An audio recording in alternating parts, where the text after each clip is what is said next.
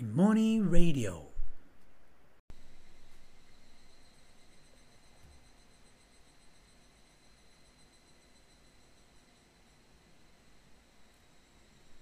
こんにちは。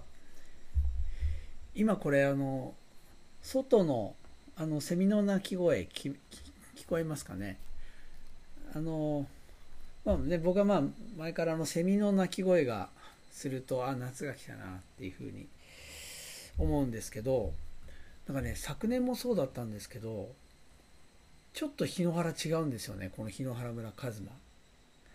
これちょっと今聞こえますかね？聞こえないかな？これね普通なんかあセミが鳴き始めた夏だなって思う時ってあこれこれです。そうなんですよ。これ普通なんかミンミンゼミじゃないですか。最初泣き始めるの。ねえ。そうでもねここ去年もそうだった。で今年もそうなんですけどこれね日暮らしなんですよ。そう。でなんか日暮らしってなんか僕のイメージだとなんか夏の終わりの頃になんか泣いてあむしろだからこれで夏が終わるんだなっていうなんかそういうふうに勝手に思ってイメージしてたんでそうなんかね日野原村それが今までと違うんですよ。カズマね。特にカズマって一番奥にあって標高の高いとこにあるのでだからなんかやっぱり気温の違いとかあるんですかね。ねちょっとそこら辺僕よくわからないんですけどねあの日暮のねなんかすごく鳴き声ってすごくいいのでなんかすごくこう何て言うかな。こう涼しげというか、はい、悲しげでもあるんですけどなんかねすごくいいので、まあ、僕はすごい気に入ってるんですけどで今日はなんかそんな日暮の声をバックに、えー、お話しできればなと思うんですがあのこの前回のポッドキャストでまあねその子のそのままを見るって難しいなってどうしてもジャッジしちゃうよなって話をしました。でその中でねさらっとねいやこれ授業でもそうでっ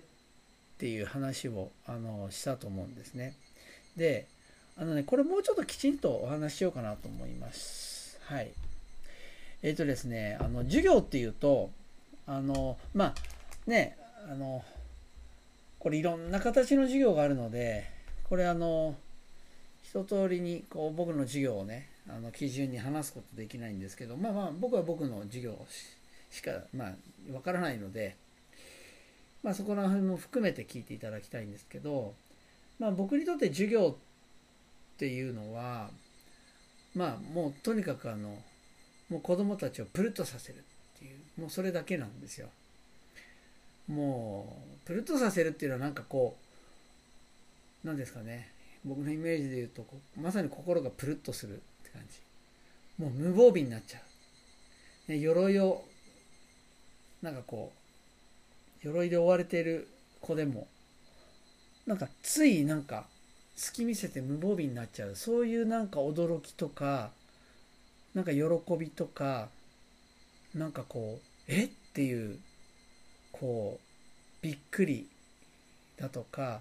なんかそういうのをなんか作りたいっていうまあそれがもう僕のなんかこう根底に流れるなんかものなんですけど、まあ、これはもうちっちゃい頃からですね。あので特にですねなんかその僕の中でその授業をデザインする時にまあすごくこうなんかそこら辺がぶれなくなったのはあのですねなんかあの綾戸千恵さんっていうあのでおばちゃんのジャズシンガーいるじゃないですか。であのなんか彼女のなんか歌がいいなと思ってまあ一時期よくあのライブに行ってたんですけどある時の六本木の、まあ、結構おしゃれなライブハウス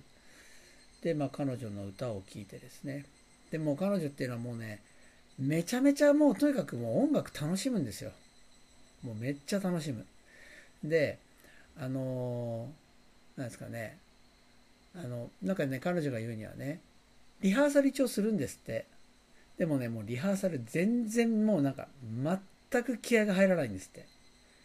でなんでかっていうと目の前に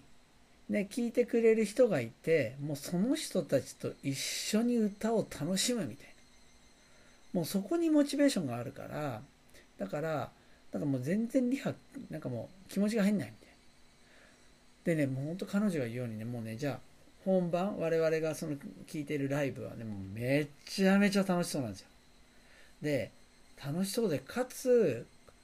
間違いなくもう我々をもう多分彼女なりのプルッとさせよう。気持ちがあると思うんですよ。そうそれでもうだから我々も楽しくなっちゃうんですよ。でねその六本木のそのあのライブハウスにてで彼女の演奏を見てね。ででもね実はその後なんです。それが終わってみんな会場出るじゃないですか。でみんな六本木駅に向かうんですよ。で帰路にそれぞれ着くんだけどそのね六本木駅にね向かっている会場から出て向かっている帰り道ですよ。その人たちの顔がですねそのねライブを聞いたばっかのその皆さんの顔がですねもうねめちゃめちゃいい顔してるんですよ。めちゃめちゃいい顔。それでなんかねもうねどういう感じかっていうともう自分の人生めっちゃ楽しい。明日何が起こるかめちゃめちゃ楽しみっていうもう顔なんです。つまりもうとにかくライブがライブ楽しんで歌うよっていうあのおばちゃんアヤドチェもうね完全にそのパワーもうもうパワーをもらってねこっちも生きるの楽しみ。でそういう感じの顔でみんなが六本木駅に向かって帰路についてるんです。で僕ねほんとそれを見た時にね授業ってなんか余計なこと考えないでねこれでいいんじゃんって余計なことっていうのはつまりね今何をやった方がいいのかとか、うん、これやんないとみんなできないよなとかここ伸ばさなきゃダメだなとかいやそんなんじゃなくて毎回毎回の授業これね大体ね1年間でえっと週4回授業をすると大体ね110回から120回授業するんですよ。まあ、授業あの1人の子に対してですよ。ね。まあ英語の場合それ4クラスはかけ4なんだけど大体僕の授業を週4回受けると1年間で110回から120回僕の授業を受けるんですね。でその110回20回の授業一つ一つをまさにこういう授業にすればつまり明日楽しみだな生きてるって楽しいなっていう授業にしたらこれなんか理屈抜きでなんか人生変わるなと思ったんですよね。そうあれはねなんかすごくあのあの瞬間っていうのは大きな体験でした。もちろんあの何回もねアイドチェのあのライブ行ってたんですけどあの時なんかそれをふっとなんかこうなんかこう心の中飛び込んできたんですね。なんかそういう思いが。でねあれからブレてないですね。そうとにかくやっぱりプルッとさせる。もうそれだけでいい。で超プルッとさせる。余計なことは別になんか足りなくても全然いい。でそう思ってやれるようになったんですよ。でただねそうこれね授業って難しいのはいや結論言うとねこっちが授業に対していわゆる目的を持ちすぎるいや持っちゃうとでもいいですね。持っちゃうとねダメなんですよこれ。ダメなんですこれ。あのー、多分ねアヤドチェーンもねライブでねこの人この人たちをこの歌で感動させようって思ってたらああはなんないんですよ。おそらく。でねどういうことかっていうとね例えばねえっとえっとこういうことがありましたね。はい。昨年の授業ですね。もう僕にとって痛恨の授業だったんですけど。あのもうね僕のいわゆる教材の中でもうなんていうかもうもうめちゃめちゃもうなんか彼らがね、まあ、研究型の授業なんですけどその教材っていうのは彼らがある僕の問いを答えていくといろんなびっくりが見つかりええ何何何これ？ってもうびっくりがもうどんどん湧いてきてで彼らの中でなんでこんなびっくりになるの？っていうといろんな規則性が見つかりえどうして？どうして？つって。で規則性が見つかっていくといや実はよく考えてみると当たり前だなって最終的にそこに行き着くっていうなんかそういうようなですね。まあ本当に広がりもあるしもうびっくりもあるしで最終的になるほどっていうところにも行くっていうね。そういうもうす,、まあ、すごくこう鉄板の教材ですいわゆる。ね。でそれをですね、まあ、僕の、まあ、芋芋のあの数学の教室のあるクラスで、まあ、やる日が来たんですよ。でも僕もよしっていう感じです。ね。でもこれがダメなんですよ。いやもうこれ目的持っちゃってるじゃないですか。つまりこの問題はこうこの部分でみんな感動する。そしてこれでびっくりしていろんな発見をしてみたいな。もうこのね過去のこのいわゆる成功体験が邪魔すんです。つまり自分の中でシナリオができちゃうんですよ、ね、目的と言ってもいいかもしれない。向かう方向が決まっちゃうんです。でねで実際その授業どうだったかっていうと実はある子がのっけからすごいできる子です。のっけからもうなんかいわゆるあれってびっくりすると同時にのっけからあれでもこういうことじゃないっていうと一気にいっちゃったんです。最後のところに。ね、で普段の授業なので僕どうしてるかって言ったらもう準備はめちゃめちゃする。想定はめちゃめちゃするんですよ。あらゆる想定全部しとくんです。つまりこの教材だったらこういうところに食いつく可能性もあるな。あでもこういうふうに脱線するやつもいるかも。あでもこう脱線したらもしかしたらこういうようなことまで実は踏み込めるかも。とかいろいろ想定するんですよ。つまり一つの問題からどんなふうに彼らはねいろんな人がいるわけだからいろんな生徒がいるからそれを感じてど自分はどう考えるっていうのがいろんなバラバラじゃないですか子供たちでそうするとねその問題っていうのが広がりを見せでさらにその広がったら実はそこに奥行きがあったみたいなそういうふうなあのもうなんかねたった一つの問題がもものすごいこうそこうなんていうかな広がっていく奥行きが出るっていう感じになるんですね。そうでただその時大事なのは準備はするんだけど授業に入ったらその目的シナリオっていうのは捨てるってことです。まあ捨てるっていうとねちょっと嘘になるんだけどでも限りなく近いんだけどものすごい引いたところに置いて授業入ったら見る見る見るなんですよ。でなぜかっていうと子供ってこっちの想定を超えるのでだから子供がどういうことこれ感じるのかどういうやり方で考えるのかあるいはどう脱線するのかっていうのを拾うためには余計なことこっちに余計な目的あったらダメなんですよ。で実際まさにその大失敗しちゃったっていう。まあ大失敗っていうか痛恨だな思いをした授業ってどうだったかっていうとその子がねいわゆる僕が想定していた一番最後のとこに踏み込んだんですよ。で僕どう考えたかっていうとね普段そこあまずまずどう考えたかっていうとあやばいこの子だけ先見ちゃったね実はねここのクラスこのここにいる子たちみんなまずびっくりしてでいろんな発見をしっていうところでいろんな試行錯誤ができたのにまずいきなりこの結論の当たり前だよねとかっていうところを言ったらこれ味わえなくなっちゃうじゃん。って思っちゃったんですよ。思ったんです。それでざわざわ焦るんです。でそれをみんなに聞かせないようにとか彼が発言するのをちょちょちょちょちょちょちょっと前前前みたいなでもその時点でねまずその子は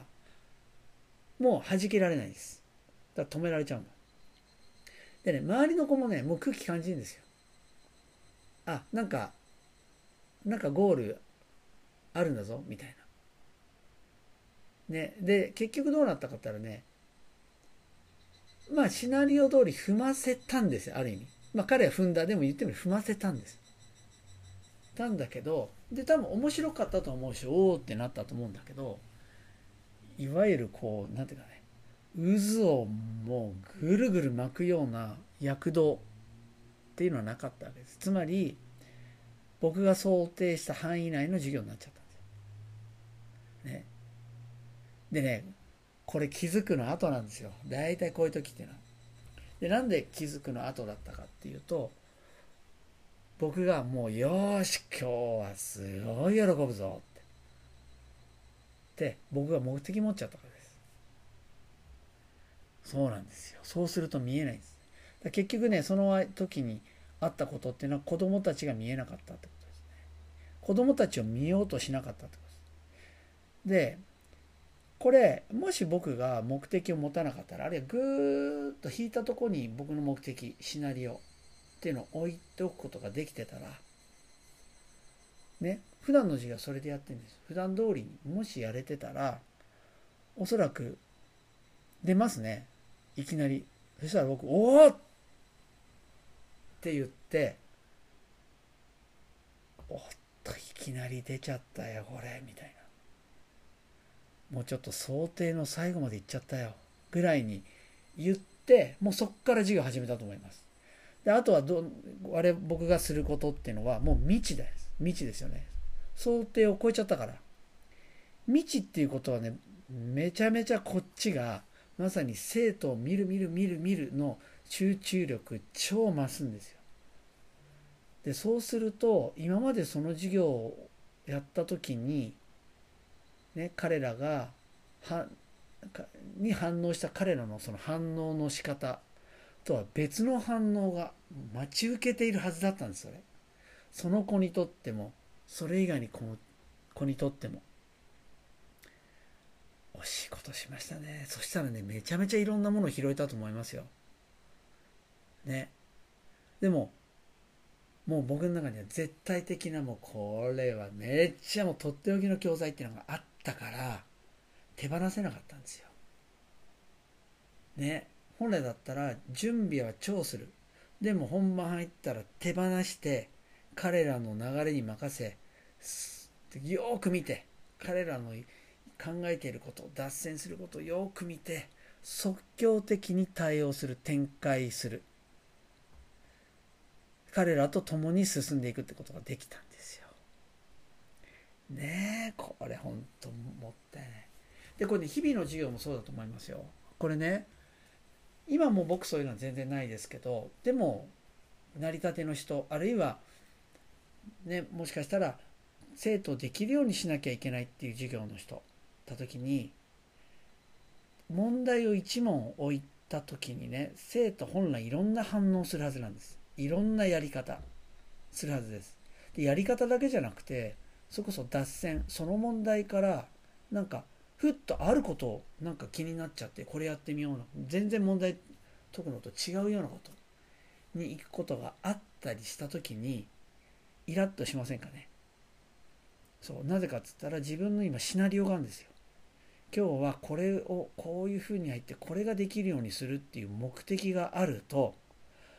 その目的からは外れたことをされると単なるチャチャになっちゃうんですでイライラしちゃうんです。下手すると怒っちゃう。ね。そういうふうになっちゃうわけですよ。でもね目的がふーっと奥に置いとけばもしですよ仮にその子がその脱線が今のこの子このクラス全体には乗らないって考えた時に「おっ!」って言いながら「これすごいこと考えちゃった」って言えば本人も嬉しいし周りも「え何何すげえことあるんじゃないか」みたいなすることできるじゃないですか。ねそれができなかったんですよねもったいないことしたなそうでね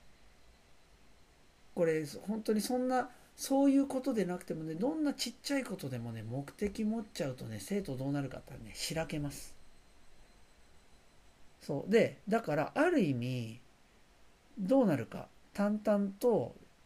例えばそれこそ指導案ってあります。僕指導案なんか一回も作ったことないんですけど。指導案通りにやる授業。指導案を作ってそれに沿う授業ってどういう授業かって言ったらシナリオに載せるわけだからあらゆるとこで生徒のね自然に出た疑問や脱線やね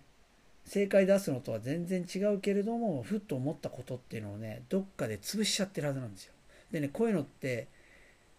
それがスタンダードになるとどうなるかっていうと生徒はもう脱線しません。自分なりの独自なやり方っていうのもねするようになりません。もうやめます。放棄します。放棄っていうかそれはいけないと思っちゃいます逆に。でもっと言うとそういう脱線するやつがいたら「もういいよお前やめろよ今関係ねえだろ」みたいに周りが言うようになっちゃうこれもう超もったいないんですよほんともったいないまさに自ら興味を持って考えたことでしかも自分なりのやり方。なのに。自分なりの脱線なのに。これもったいない。もうこの黄金があるんですけどね。もうそこにもう宝がザクザクあるんですけど。そういう授業になっちゃう。でもしかしたら学校での授業ってそれがスタンダードになってないかってことですね。いやなってないかってちょっと遠慮した言い方でしたね。おそらくそれがスタンダードになってると思いますねだからねなんか教育改革とかっていろいろ言うんですけどあるいは対話的な授業じゃあグループでやりましょうとかって言うんですけどでもねそんなとこ関係ない。どうでもいいんですよ。講義形式の授業だろうとグループ形式ならどうでもいいんですよ。そうじゃなくて、目的をぐーっと後ろにして生徒を見る見る見る見る生徒のやること考えていることを拾う拾う拾うっていうことをやるかどうかそれに尽きるんですでもねこう話すじゃないですか僕いろんなとこで言います生徒のやることを見ましょうこれね、やれないんです、これ。みんないいと思ってもやれないんですよ。なぜかっていうと、手間がかかるからです。だって人数たくさんいるから。でもね、僕からすると全然違うんですよ。手間かかりますよ。でもね、手間かかるってことは逆に言えばそれだけデータがたくさんあるってことです。つまり人数が多ければ多いほどこいつはこんなこと考えるかあいつはこんなこと考えるしかもこんな脱線をするやつがいたっていうその脱線のデータが多いってことですつまりその中にその後一生使えるような宝のような脱線考え方あるいは誤答が含まれねたくそれだけ多くある可能性が高いってことなんですよ。だから見る見る見るめっちゃ大事です。拾う拾うめっちゃ大事です。ただそれができるの何かあったら目的を一番後ろにやる。でこれただじゃあ何も準備しないで授業やろう。これもう無理です。あらゆる想定して想定してだけど授業に入ったら見る見る見る見る目的を下げるってことですねまあこのね準備っていうことに関してもちょっとまたねいろいろまた別の会にですねお話をしようと思いますがね、これだから生徒をそのまま見るって難しいんですよ。これどうしてもね、こう目的持っちゃうと、今生徒がやってることは、今この授業ではよろしくないってどうしてもジャッジしちゃう。ね。そういうふうな、なんか、いや、いまだにそうですよ。いまだ僕はだからもうずっと、今授業やってんのは、授業でいつもやりながら僕は自分と戦ってんのはいかに見るか。いかに自分がこう自分が目的を自分の目的を前に出しそうになるのをこう止めるか。それでも止まんない。本当そのもうなんか授業中っていうのはずっとそういう葛藤状態にいます。で正解もないんで、ね、でも楽しいんですよ。なんで楽しいかって言ったらもう生徒のプルが見えるからなんですね。まあ、ちょっとね授業論授業論というか、まあ、論みたいなじゃないんですけど、まあ、授業に関してはもう本当にね、まあ、いろんな思い入れがあるしあとは僕の場合は本当にここに自分の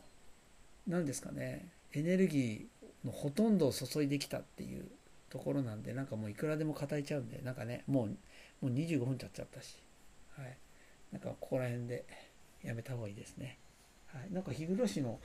なんか鳴き声も遠くなったっていうか弱くなったんでまあそろそろやめろっていうなんかしらけてる頃だと思うので、はい、これで終わろうと思います。それでは。